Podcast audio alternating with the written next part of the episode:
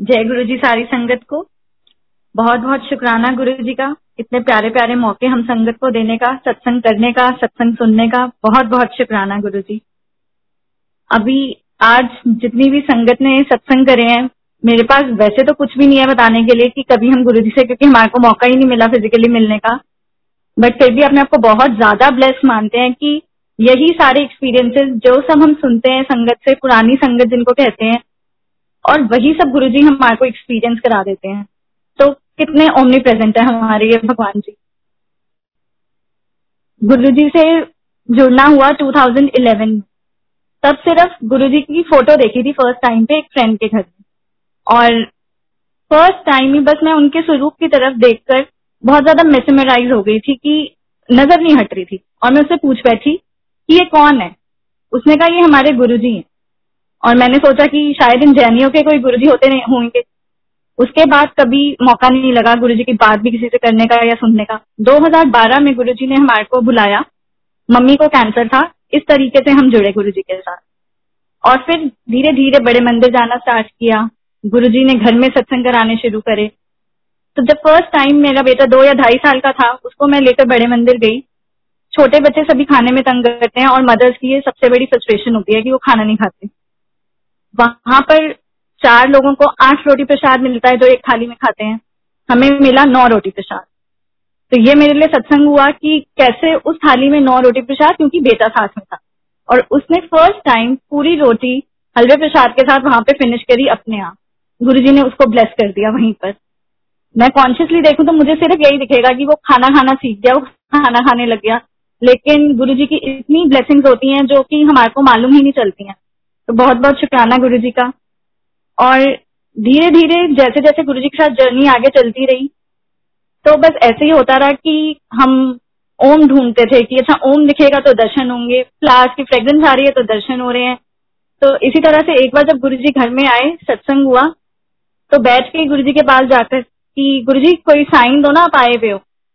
ये बात होगी कुछ आज से पाँच साल पहले की, या मे बी या that time only so I was always like guru ji आप मेरे को अपनी कोई ना साइन दिखाओ कि आप यहाँ बैठे हो। मुझे पता है आप आते हो but you have to show and immediately light चली जाती है।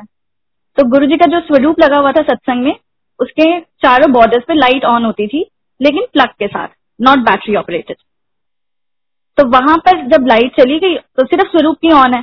और मैं रिकलेक्ट नहीं कर पा रही कि ये क्या हो रहा है। फिर मेरे को किसी संगत ने दिखाया कि देखो ये क्या हो रहा है। सिर्फ़ ये लाइट ऑन है, बाकी सब चली गई। तो तब जाकर विश्वास हुआ ओ my god and then I sat in front of guru ji and I cried and cried river out there sitting in front of him की guru ji I am so sorry I question you कि आप यहाँ बैठे हो या नहीं? And this is the way showed it to me and that night one I slept around three A M in the morning guru ji ने दिखाया स्वप्न में आकर कि एक ज़मीन से लेकर इतना बड़ा शिवलिंग है। और मेरे को सारे चारों धाम जिसको कहते हैं, या मे बी और ज्योतिर्लिंग, क्या क्या, मुझे पूरे शिव परिवार के दर्शन कराए। मैं उनसे कुछ बोलना चाह रही हूँ, लेकिन मैं बोल नहीं पा रही। वो मेरा हाथ पकड़ते थे और बिल्कुल तेज रफ्तार जू आगे ले जाते थे किसी और चीज़ के दर्शन।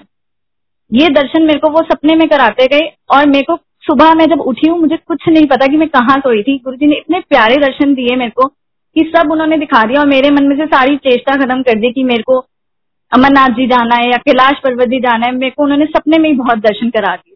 कि जो हम सुनते हैं कि अगर शिव बड़े मंदिर के बाहर से भी चले जाओ गुरु जी तब भी आपको इतना ब्लेस करते हैं।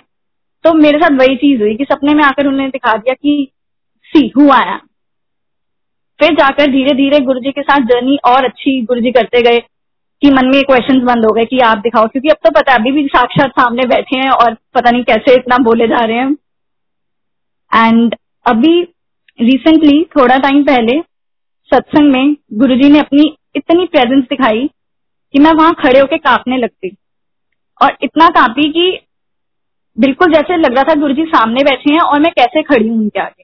And it kept on shivering this is how guruji showed it to me and moving back to 2015 when uh, we lost my mom because of her disease of cancer तो गुरुजी ने uh, एक दिन पहले mummy जब unconscious थी, हमने घर में जब सुखमनी साहिब जी का पाठ कर रहा था, और सिस्टर ने कहा कि मैं तो बड़े मंदिर जा रही हूँ, तुम लोग पाठ करो यहाँ पर, और वो गुरु जी का स्वरूप साथ में रख गई गुरु नानक देव जी के। और साथ में एक लोटे में जल रख गई और जाते जाते मुझे कह गई कि आप इसके अंदर तुलसी का पत्ता डाल देना। तो हमने वैसे ही किया, और पाठ के बाद हमने सोचा कि मम्मी को वो जल प्रसाद पिला दिया जाए। अब क्योंकि मम्मी अनकॉन्शियस थी तो हमने दो जनों ने मिलकर मम्मी को लिफ्ट किया और उनके गले में जल प्रसाद डालने की कोशिश करी। हमने वो चीज़ करी और फिर साथ में तुलसी का पत्ता भी किसी ने घर में कहा कि वो डाल दो।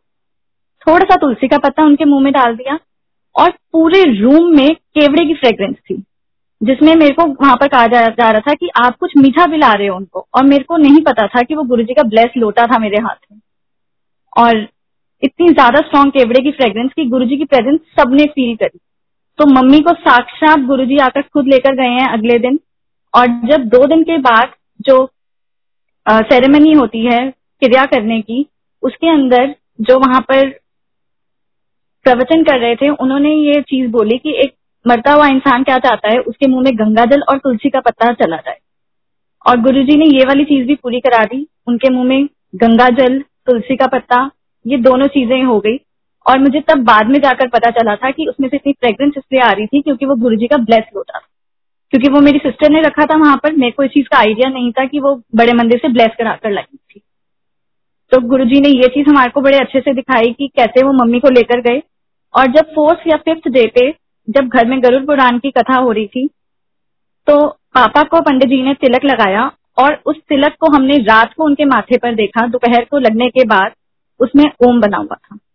So every while it is only guru ji जिन्होंने हमारे को इतने मुश्किल टाइम में संभाला एंड हमारे पूरे घर में फ्रेग्रेंस रहती थी। कहीं अगरबत्तियों की, कहीं फ्लावर्स की, जबकि घर में मंदिर भी बंद था, कोई पूजा नहीं हो रही थी, वो तेरह दिन कोई अगरबत्तियाँ नहीं जल रही थी।